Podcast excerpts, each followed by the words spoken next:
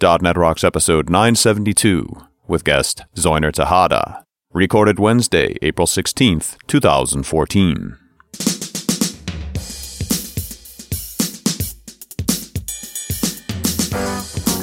Thank you very much, and welcome back to .NET Rocks. Uh, it's Carl and Richard, and we're here in Florida again at Dev Intersection, angle brackets, the whole thing, all Yeah. of the intersections. SQL intersection, SharePoint intersection, Azure intersection, Visual Studio and ASP.NET. There's a lot of stuff going so on. here's the thing: a lot of people didn't get, some people didn't get the memo about connections being intersection. Do you want to address that? yeah, um, without without being rude Yeah. in, any, in, in any way, we just uh, had a parting of ways with the folks over at Penton that run connections. And most of the people that were involved were leaving.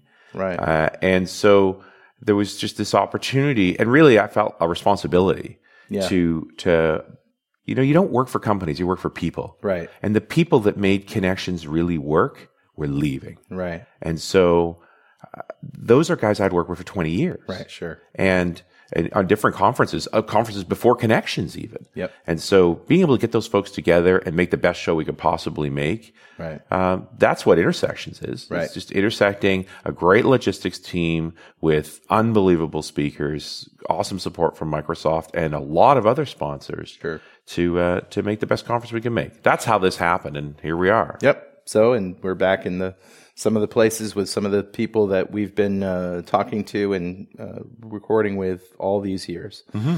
Okay, man, let's roll the music for Better Know Framework. Awesome. All right, buddy, what do you got?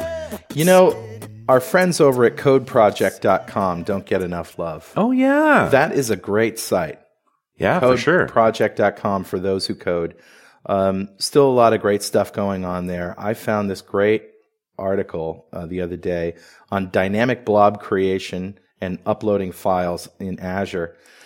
And uh, if you go to tinyurl.com slash Azure blobs and stuff, and stuff. and I'm serious. I love it. Because, you know, the tiny URLs are getting... uh, They're getting eaten up. They're getting eaten up, so you got to be creative here. tinyurl.com slash Azure blobs and stuff.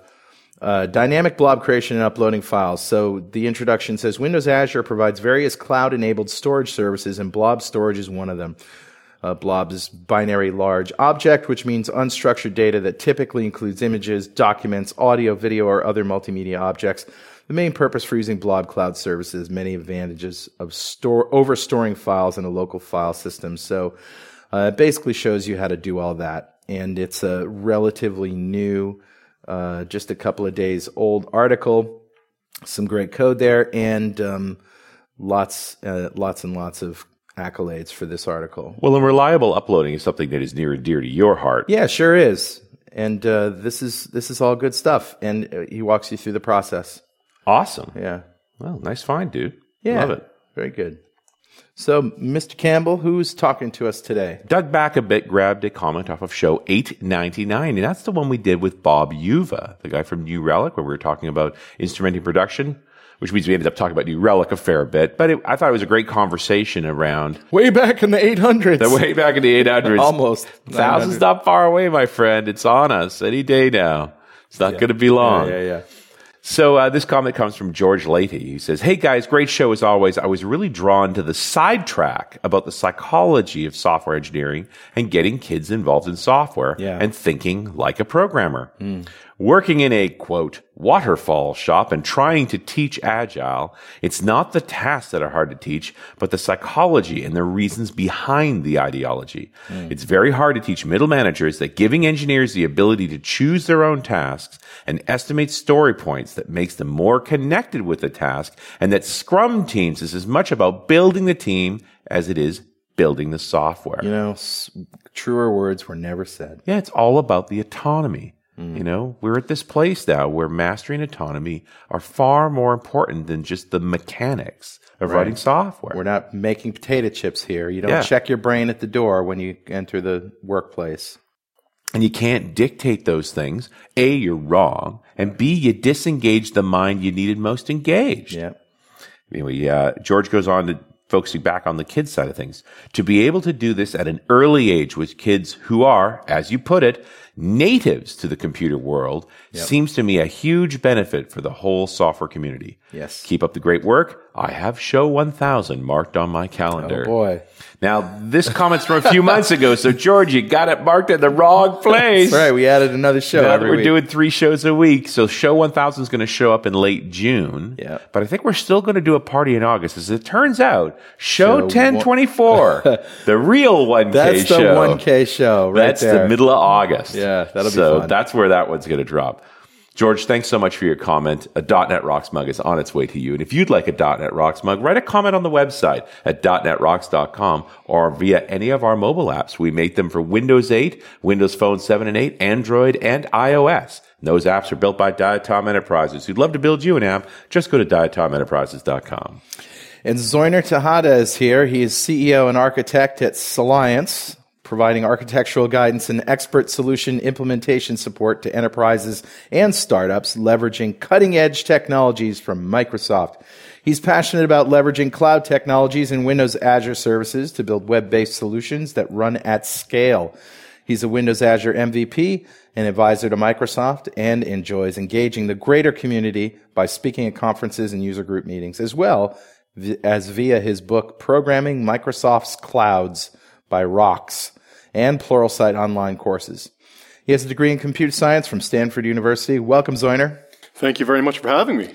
Great to be here. And not, you know, we were talking before the show uh, about the talks that you're doing here at Dev Intersection, and it turns out the talk that I wanted to see most badly on uh, Windows Azure Media Services is at the same time as our next .NET Rocks recording.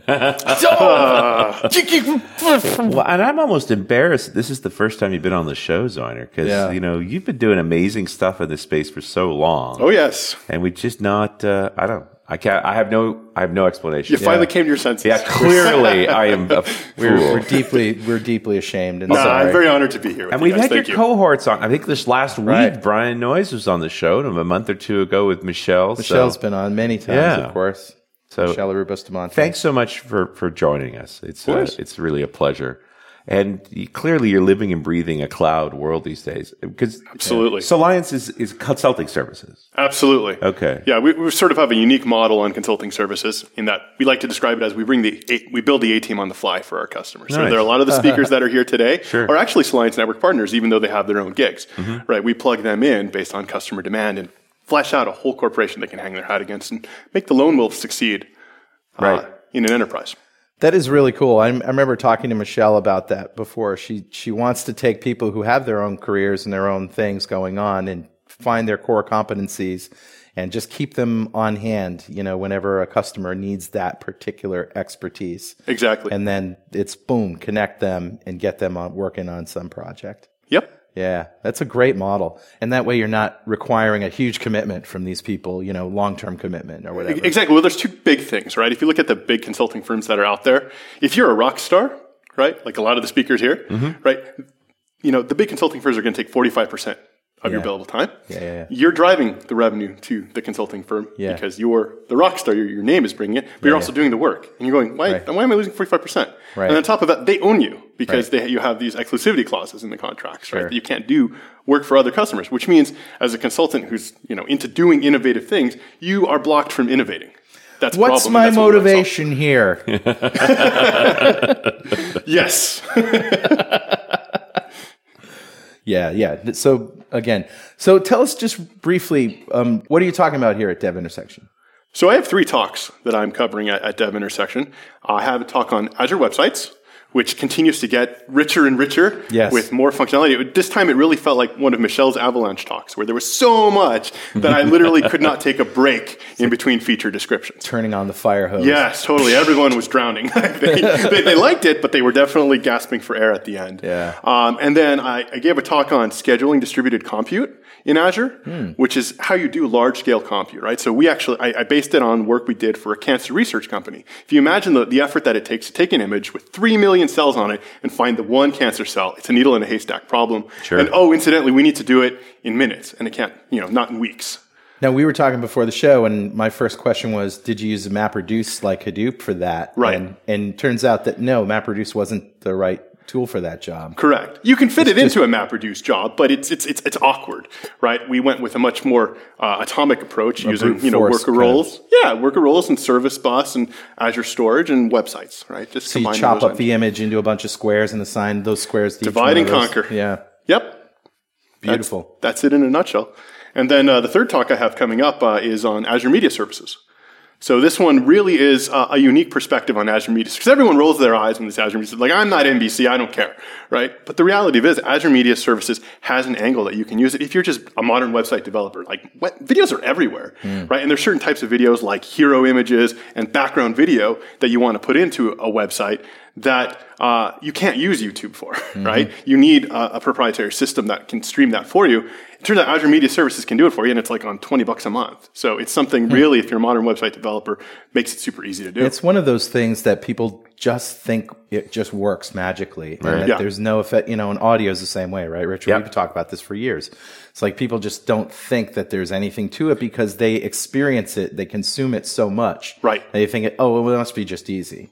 You know, all videos the same. I just put it up there and it works. exactly. And, and across all the devices. Right? Yeah. Like, Yeah. what do you have, 33 different encoding formats ultimately that you have to target? Sure. yeah, I'd like to not deal with that. Thank you very much. Thank you very much.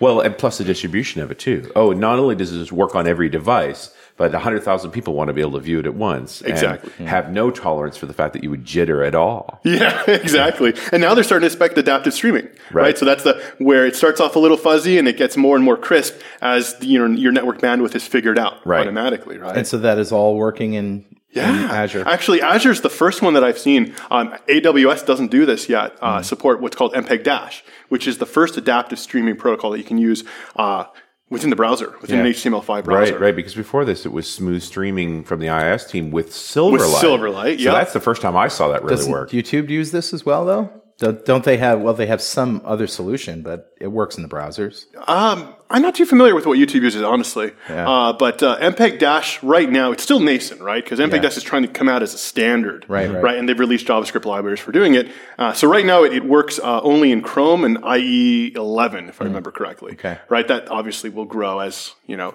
But it's big sense the latest browsers are, are trying to implement these standards right off the bat. Critical, right? I mean, Why, why, why should you have to install an app to view a video? It doesn't Right. make And it sense. works on all the phones as well. Uh, on the HTML5 ones, um, that's a good question. I, I don't know uh, if it's totally compatible. Uh, I, I think the problem is we've gotten to the point of maturity on progressive download, progressive streaming video, Yeah, right, Where right. it's just downloading chunks. Um, but adaptive is still very fragmented in its support across devices and browsers. When like you know, the, you know, I just it just really hit me. We now take for granted that web browsers like Chrome updates itself every time you close it. Yeah. Mm. IE is pretty much behaving the same way. Like those are the most up to date browsers in the world. You don't do that with your phone. Yeah. Mm. Right. The phone still has pretty big barriers, no matter what phone you've got, for when it gets an update. and I would say that, you know, updating your phone is something that people still do with like, With "Ooh, trepidation. do I want to do that right now? Yeah. I'm about to go into a meeting or, you know, I got a big thing tomorrow, you know. I only want to do that when I'm not when I'm sure I can go without my phone for a day. Yeah. If something goes wrong. It's not a trivial thing where it's, you know, you don't even know Chrome's updating anymore. Right. It just does it. And the phones are just not there. So I would expect, you know, uh, MPEG Dash, yeah, working on the, on the, the latest desktop browsers, but not working on the phone yet. Right. Just because they don't have it installed. Well, it also requires some core infrastructure. It's called a media source. Right. And that's something unique to the browsers. Like the browser vendors have to put in this middle tier layer. Right. Decide they're actually going to do that. Yeah. Well, and the, and the phone's way more constrained bandwidth wise. Like this is a much bigger deal in that space. Exactly. Uh, so You. so out of all of these topics, which one really lights you up the most? I mean, which is the most fun? Well, uh, you know, they're all fun because I like working on innovative projects. But, uh, you know, an interesting connection is, you know, one of the things that people think about with video or maybe not think about, right, is the analytics, right? Like, how do you know how much people are watching your video? Sure. Do you want to understand how far they're getting in your video? Are they finishing the video, right? Mm. Like, we've worked with customers where they, they Mm. Mm-hmm. do uh, an online uh, curriculum, right? So they want to track, you know, that the students are progressing right? And progressing means actually watching the videos, Sure. right? Uh, how do you track that sort of stuff? So analytics is something that's very close to my heart, and that's you know jumping on the the, the bio that you read for me, which was great. Uh, you know, I was recently awarded a Google Developer Expert uh, from Google in in analytics. So this is you know in addition to my Azure MVP from Microsoft, I have a GDE from Google. I'm probably one of the you know couple few crazy people in the world crazy enough to jump across clouds like that, but. Yeah. Well, you know, um, something that's coming to mind right away is that one of the problems we have, as you know, with .NET Rocks being audio, is that MP3s are expected to be downloadable, whereas video is not expected to be downloadable because it's so big. And once you've consumed it, there's no way you're keeping it around because it's so big, right? Just by virtue of the size of video, uh, it's streaming, and and that's good because it's streaming. You can do analytics on it. But when somebody downloads an MP3, we have no idea if they've listened to it or not because there's no way we can hook into their. We only know they downloaded it. We only know they downloaded it. Yeah. So if we wanted to do real analytics on all of our shows, we would we would bar them from downloading and require that they listen streaming only. And I'm sure that the the, the you know the peasants would revolt. It Well, kinda you actually defeats have an the alternative. point, right?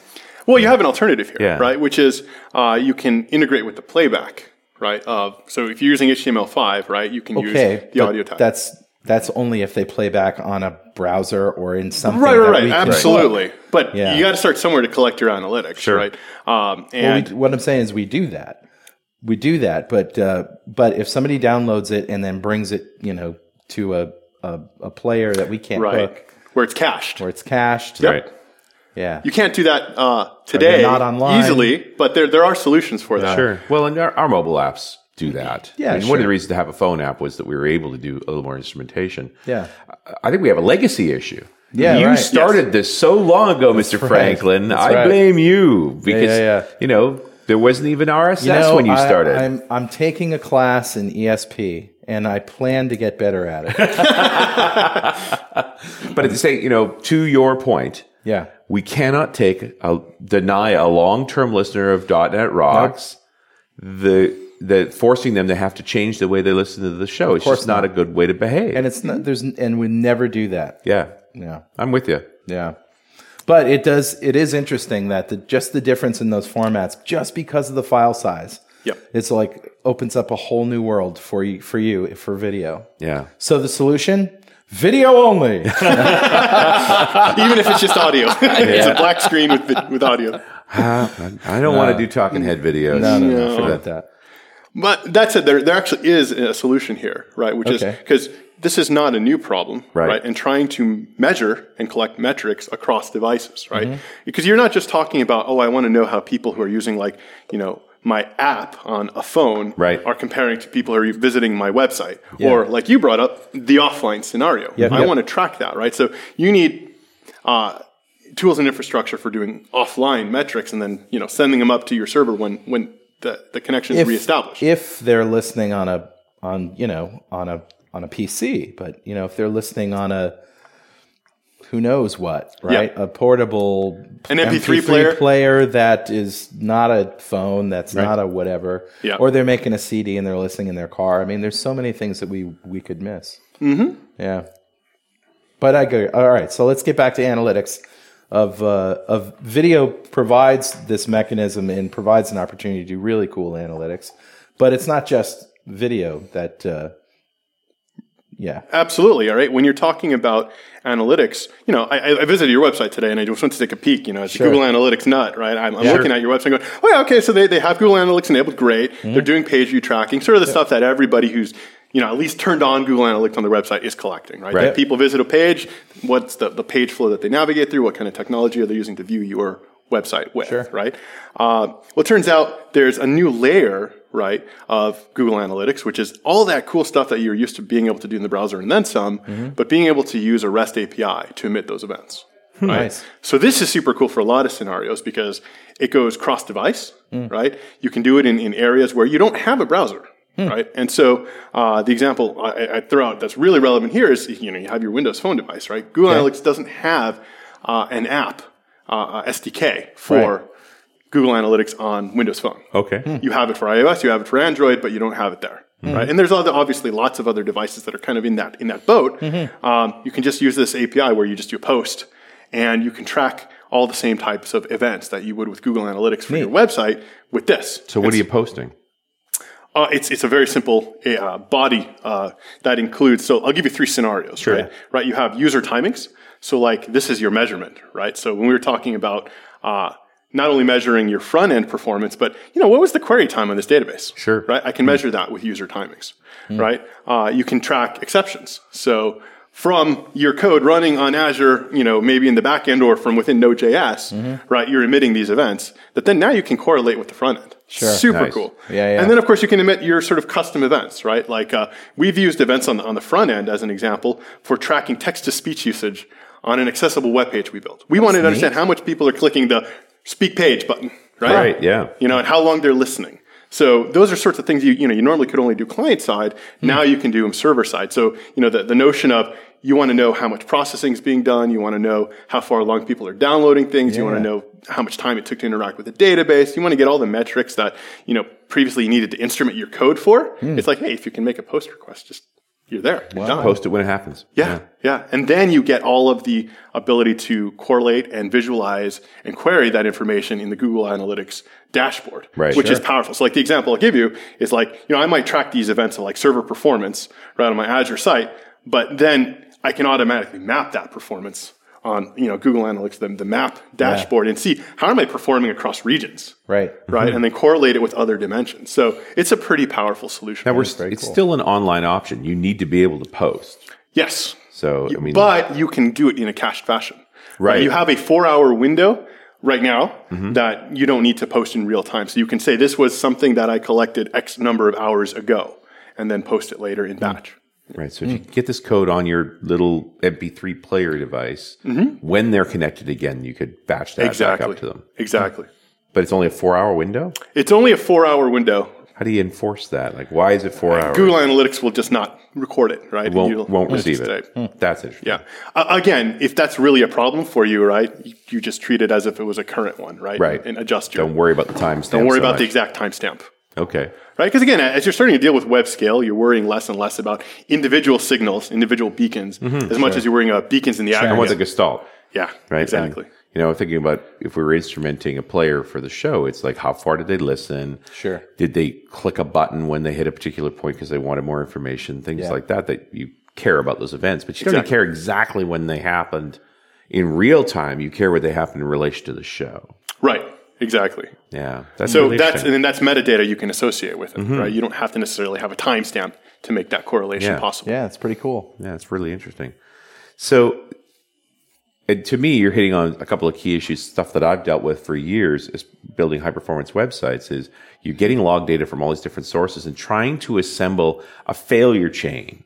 All right. Something went wrong on this browser that caused this funny post message on the web server that barfed all the way back to the database.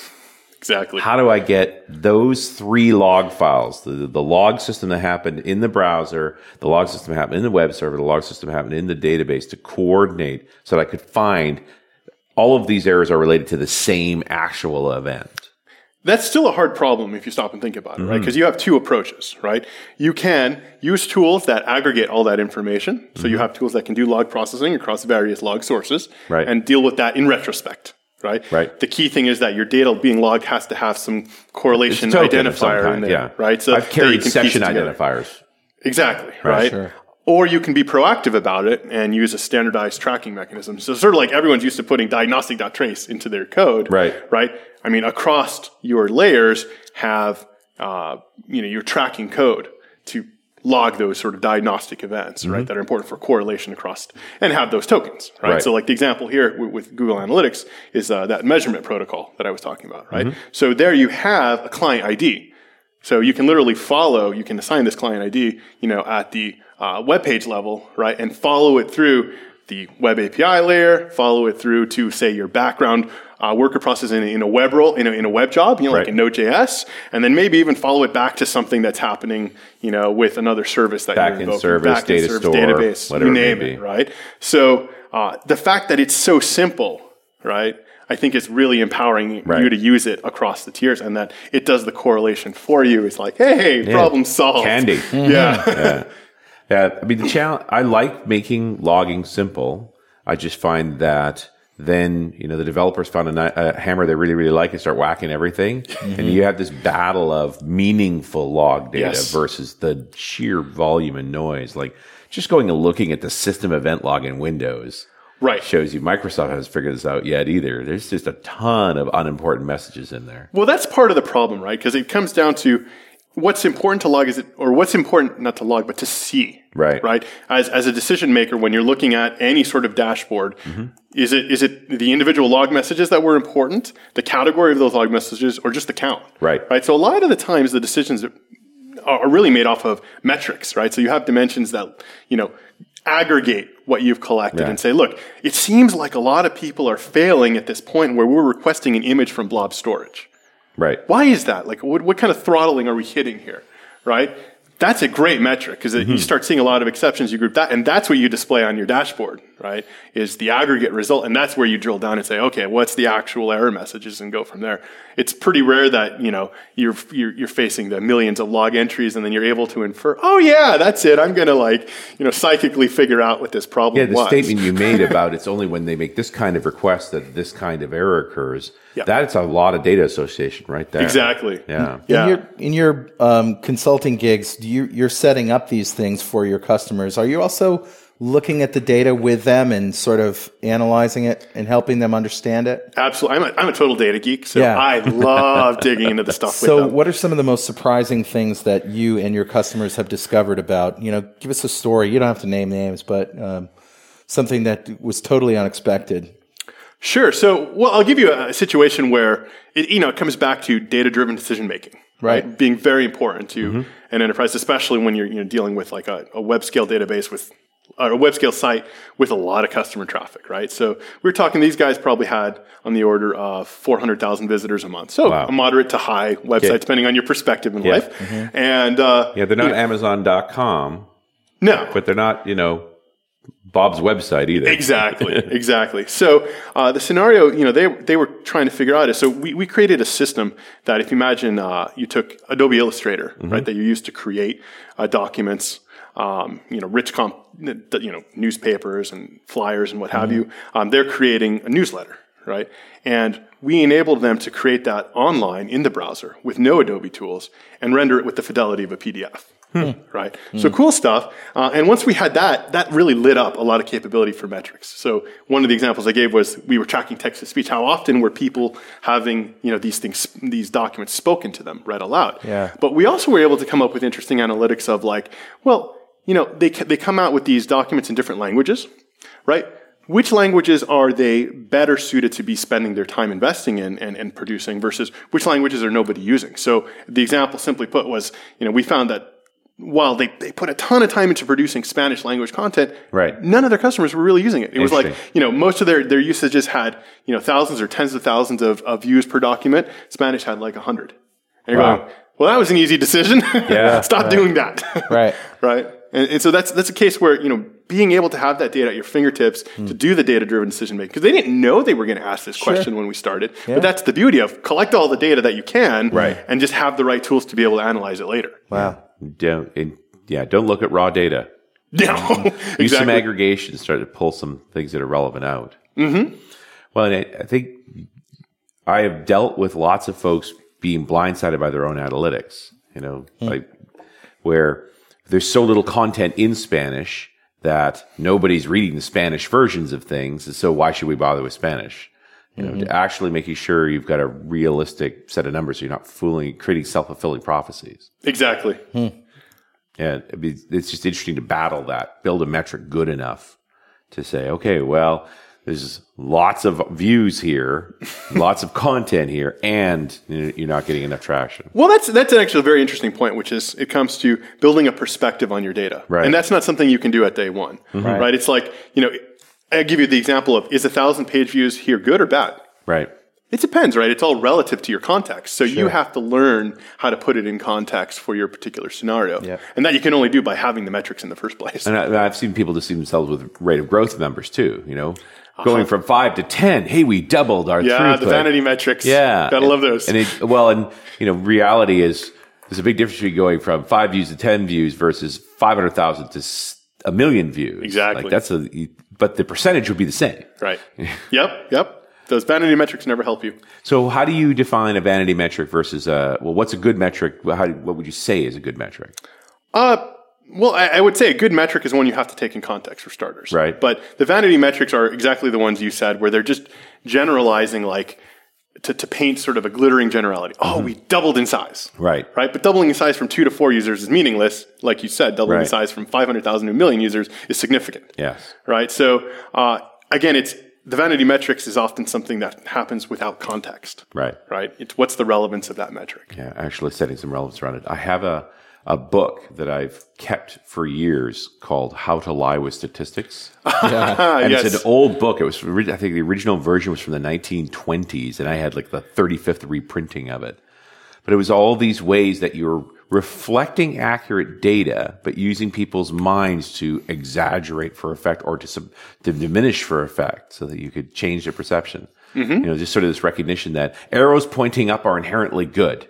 Even if the data is actually bad, right? Yeah, but exactly. people's reaction to seeing an arrow pointing up is a good thing is happening. right. So, sort of same effect here with metrics is you can make the ma- you can reflect accurate metrics, but totally change the perception on them.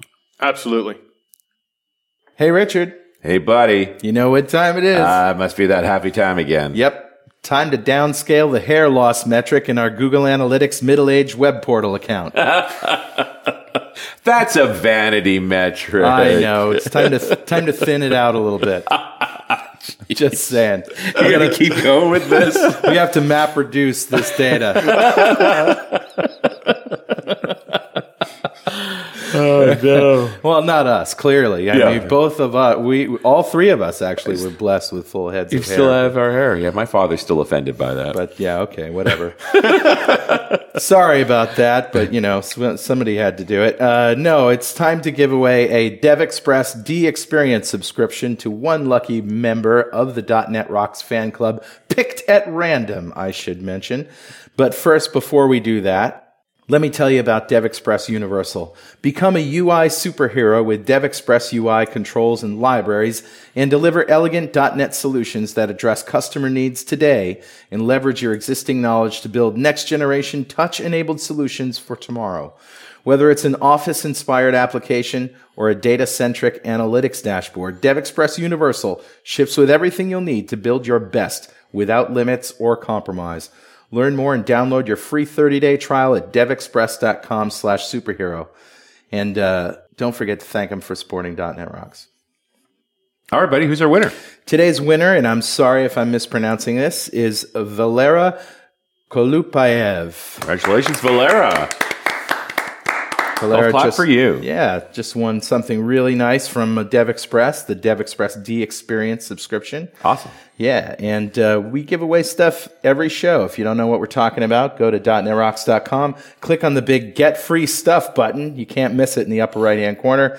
Answer a few questions and join our fan club. We have thousands of members all over the world, and uh, every show we give away great sponsor stuff like DevExpress, the D Experience subscription.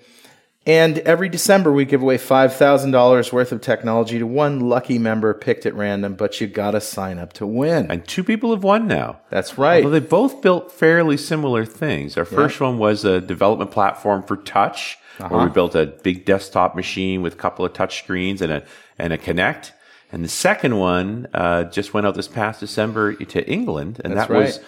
a mobile development system with a laptop and a bunch of additional hardware to build for all kinds of different devices. Absolutely. If you look back to show 970 that we did with Burke Holland, we actually posted a picture of uh, the last rig that we put together, the Nice. last prize, Andy Smith's prize. He sent in a photo of that and we posted it online. Awesome. So we like to ask our guests, Zoiner, if you had $5,000 to spend and you know, you can donate it to a charity if you have everything that you need and you know, you're one of those guys, you'd be you'd get points for that. But if you know, If you got some pressing uh, thing that you think is really cool that you'd like to buy with five thousand, what would you buy?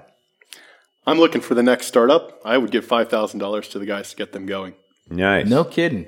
So, are you a Kickstarter junkie? I am not a Kickstarter junkie. Um, part of what we do at Salience is we look for startups that uh, are doing innovative things and need help. Like we have a sort of this, this process we call MVP iteration zero, which is you're the business guy, you've got the spreadsheet, you've got it all figured out, great idea, but you have no tech. Right. Where do you go next? Right. So we do this process in a week. So obviously we have a little lead up time to understand what they're talking about, but we develop it, turn it out in a week, and leave them with something that they can show to potential investors and to even validate, you know, uh, MVP style if this is something that's good. to By bring to market or not. MVP, you mean minimal viable product. Exactly, exactly. So we call it MVP iteration zero because it's not the finished product, right? It's just the first one, the iteration zero, to prove that there's something here. There's the there, there, right? Um, and you know, five thousand dollars goes a long way to getting someone going. And are you a lean startup guy then? You like a Eric lean, Ries? lean startup? Yeah, very much. So, So. you, I mean, um, and if you go down the lean startup path, which really talks about this whole, you know, customer driven concept. Yes. Is this MVP actually the product or is it just the website to s- validate that there's a customer out there that wants this? the most important thing about lean is not just the customer but the customer measurement Mm-hmm. right that you are learning constantly right and you're making data driven decisions Right. so we actually uh, sort of as a mantra say that this must be something valuable to a customer that you're going to pr- get real feedback Right. on. 'Cause There's, Hmm. there's a whole culture now going on about I'm not going to build my product anymore. I'm just going to put up a web page where I describe what I'm going to do Totally. for you and say, click here to get it. on And then the it's other a sign side, up. yeah, the other side is, hey, we're not quite ready yet, but give us your email address Yep. as a way to sort of validate the market. But it seems like it's gone too far that it's it's almost kind of deceitful now right that you just sort of.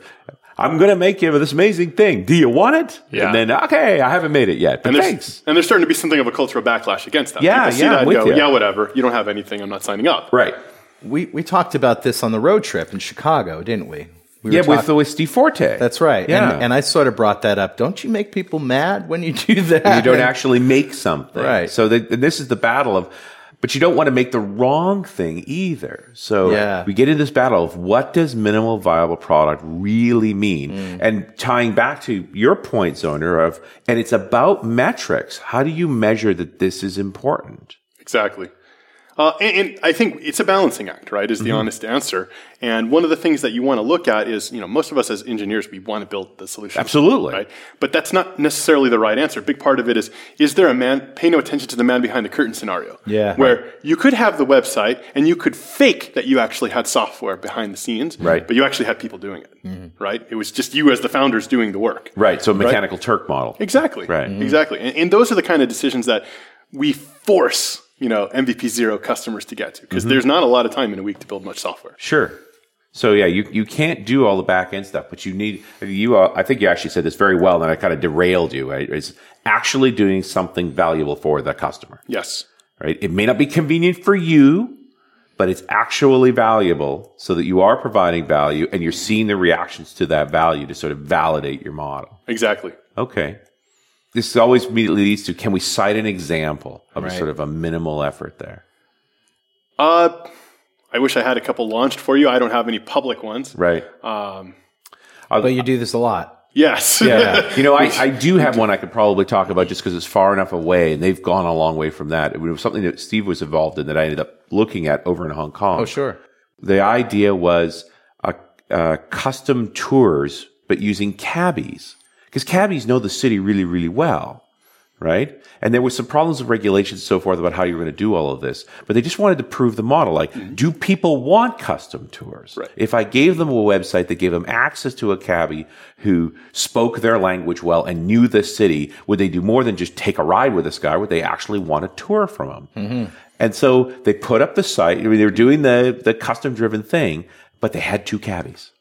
So they, it wasn't scalable but they had a couple of guys they knew, so there's only certain languages going to work. But these guys wanted to do this; they were sort of the the first proof points. And when those guys were immediately swamped and and they couldn't fill orders for customers, they sort of got a hint that hey, we might have something here. That you know, there were a few people took rides and had a good experience. So when we can provide the experience, it has some value. And this is how big the demand was, and it was far bigger than the limited number of cabbies they had. Do you buy that? Does that make sense to you? That I- it's I think they hit the nail on the head Yeah. with the MVP. I mean, I think the tricky part with MVPs is it's, it's the notion that you're committing to an iterative process Right. right? You're not committing to this is the end all be all solution that we're going to ship and we're not going to be ashamed to ship it. No, no, no. You're going to be very ashamed to ship it because there's a lot of stuff that you're just totally faking, right? Yeah. Well, and there's not all that of it's great baked. quote. If you're not embarrassed by your first version, you spent too long on it. Exactly. It's Right. a great Yeah. quote. Yeah. So actually sticking to the simple enough and small enough. Well, you know what it is? As engineers, we're all prone to this. We want to build the wonder. Yes. Right? We want to make the perfect thing. We just right. want to make it super shiny and and we end up building wrong things that way too. And spend way too much time and too much resources on it. as We well. want to build the shiniest wrong thing as quick as possible. yeah, yep. I, well, I can tell you, you know, an example from personal experience of, of how painful that is. I mean, you've seen it with all the startups, but I had one where we thought, you know, I, I had buddies uh, from Stanford who launched a company that did um, basically collected private information about people and then sold access to that. Right. They aggregated all that information. Was it Facebook? no. no. Your evil is showing, Richard. yes, yes, yes, yes, yes, yes. But uh, you know, we, we thought, hey, you know, what if we launched a company that did the opposite, right? And so we would do the same aggregate. We built the same search engine, spider out, collect the data, and uh, instead of you know charging you for access to other people's data, we charge you for removing you from those listings. Interesting. Oh, yeah. Reputation.com seems Well, that's what they claimed to, do for a while, Yeah. right? And, and you know, we actually were in, in partnership talks with uh, Identity Guard, who's one, one of their biggest competitors. Okay. Like, if you get uh, identity theft protection Right. with your credit card or your bank, right? It's usually these big guys servicing them. Right? Right. And so we were in partnerships to build a SaaS solution for the banks, right? That they could plug in like Identity Guard come in and drop drop you in. Nice. And it's we did huge marketing tests with them. We partnered with one of the Fortune 500 behemoths uh, to do it, and found out very quickly it's great. Everybody loves the concept, but no one wants to pay for it. Right. And you're like, well, And we learned MVP something. done. Yeah. we Yeah, Mm-hmm. learned not doing that business. Yeah. But uh, you know, my regret in that was you know we we spent over a year of time implementing the system when it should have been like three to six months. Right. Right. And we spent probably a quarter million dollars learning that this was not something that people were willing to pay for yet. Yeah, I guess that- that's another aspect of this whole metrics thing is it's not just is this a good idea? Do you want this? But how much would you be willing to pay? Absolutely. You know, really testing different pricing models. You know, would you would you subscribe to a monthly fee versus a one big upfront payment? Like, what's a better way? It's a lot of like the identity protection stuff. They want a monthly fee from you, and they and it also creates a sense of we're looking out for you every day, Exactly. kind of thing. Yep. It's kind of like the antivirus for your personal information. Sure. But he- and, you, and you want to sort of insert yourself into their lives. We're going to send you a report every month about what we checked Uh-huh. on you, where we Mm. saw you, like so you can create some visibility around that. You know, the pricing models is a huge conversation. Mm-hmm. Very much so. Mm-hmm. Yeah, and- and very how- sensitive uh, in terms of you know your A/B tests and Right. stuff to figure out what's the comfort zone for your customer. Well, and for a demographic. lot of people, the correct answer for every price is always free when you deal with internet. Like, Yeah, but that's the funny thing is they think it's free, Right. But no, it's it's free with invasion of your privacy. Right, exactly. if if you're not paying for the product, you're the product. Precisely. Wow. I, Richard, you just nailed it right there. You should saw- wear, that should be on a t shirt, on bumper stickers. I think everywhere. it is. I mean, I'm not the one who re- invented that statement, but it is one of those profound things that, That is yeah. profound. You are the product. It's just a question at the same time. It's like, okay, everybody gets that. They don't want their privacy invaded, so forth. It says, so will you pay us $20 a month? Will you really? exactly. Right? Like actually getting people to put down the money is a really challenging Hmm. part of this equation. And just take it uh, out of context. It's not a website. It's not a web service. Yep. It's nothing like that where you're charging a monthly fee. Just say we want to send you on a wonderful trip to South America. Right. Yes. Are you interested? Who's going to Absolutely. say no? Yeah. Right. But then you're gonna. It's going to cost you twenty five grand. Uh, right. Uh, and it's just unfortunate that with you know web scale and software, people are used to even ninety nine cents being a dilemma. Well, it, and which is ridiculous, right? Like anything Agreed. under the price of your latte. Are you kidding me? Yes. And yet we know it is. So is it just the transactional friction? Like I'm a, I'm a big, I, I don't know. I think it. Uh, you only drink ha- so many lattes a day, but these little things add up, and you could see yourself overdosing on them, right? I definitely overdosed on lattes. Well, But you that, know what I'm that saying. feels like an though? irrational fear to me, though. And the reason why is, um, you know, It's 99 cents. What's the value of your time? Because Oh, right. people Okay, will okay. spend hours researching a 99 cent app. It's unbelievable. All right, I understand a one-time app, but you know things that are four ninety-nine a month. Yeah. Monthly You fees, know, I think people monthly more. fees. Like if I added up all the things that I bought that are monthly that I no longer use that I've lost control over, Right. I'd be scared. That's a big deal. Yeah. Well, I think, but you speak on a bigger issue here, which is undoing that requires more time. That's right. Right. Like that's the real I- issue here. Uh, and I, I think we keep forgetting what's the book I read on this? Um, the I know which book you're the talking paradox about. of choice. Paradox so of the choice. paradox of choice talks about how powerful regret is as a driver. Mm-hmm. That the risk of regret is so powerful that people refuse to make a choice. So the hang up on the 99 cent song or the Mm-hmm. 99 cent app is not the 99 cents. It's the feeling of regret if I don't like it. Yep.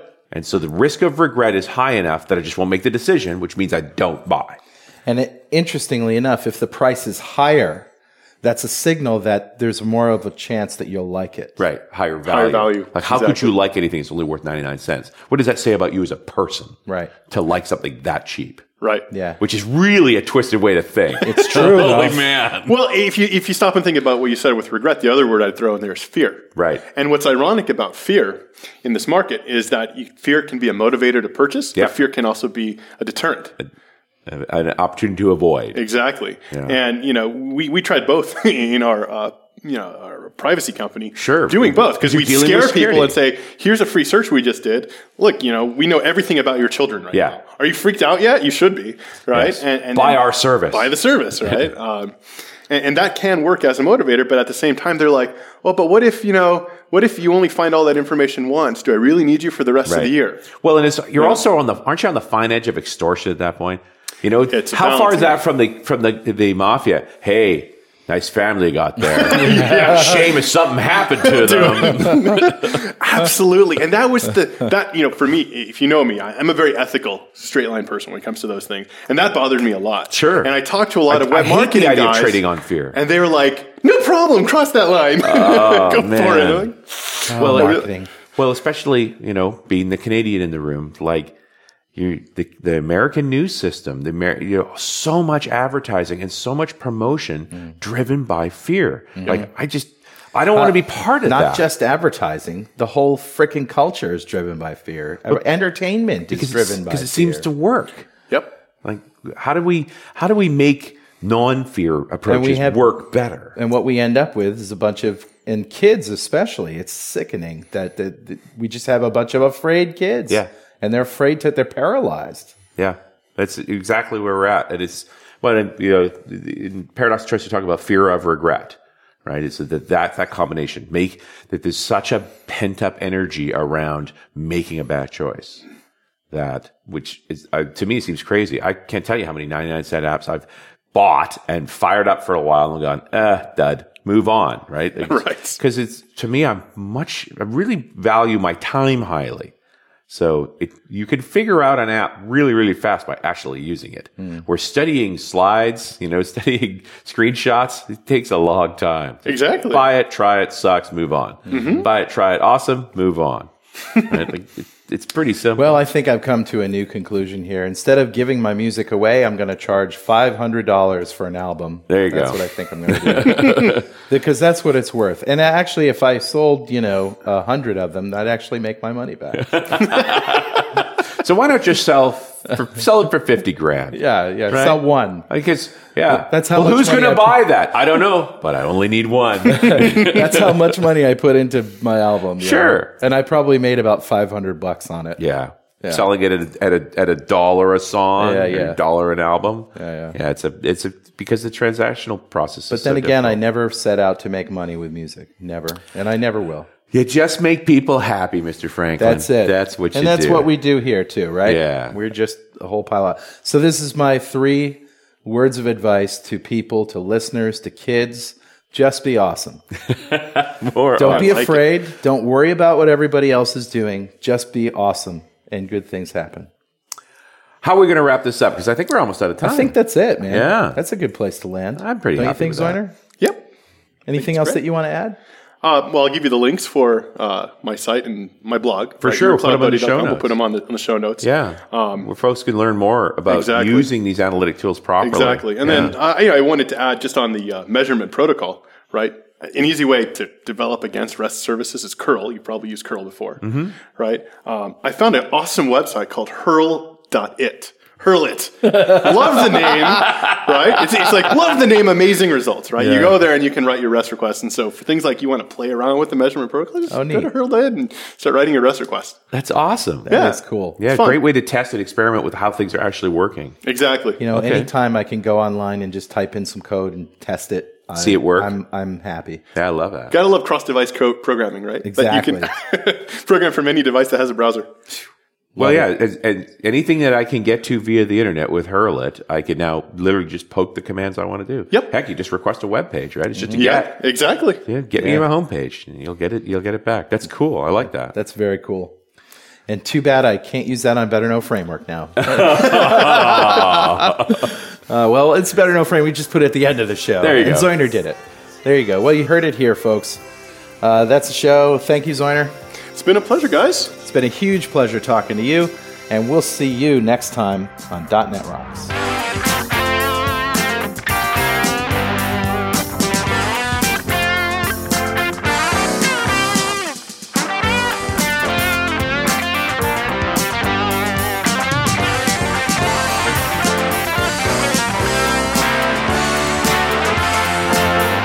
.NET Rocks is brought to you by Franklin's Net and produced by Pwop Studios, a full-service audio, video, and post-production facility located physically in New London, Connecticut, and of course in the cloud. Online at pwop.com. Visit our website at E dotnetrocks.com for RSS feeds, downloads, mobile apps, comments, and access to the full archives going back to show number one, recorded in September 2002. And make sure you check out our sponsors, they keep us in business. Now go write some code. See you next time. Got transmitter banned by the FCC. Yes, I'm a, a dog.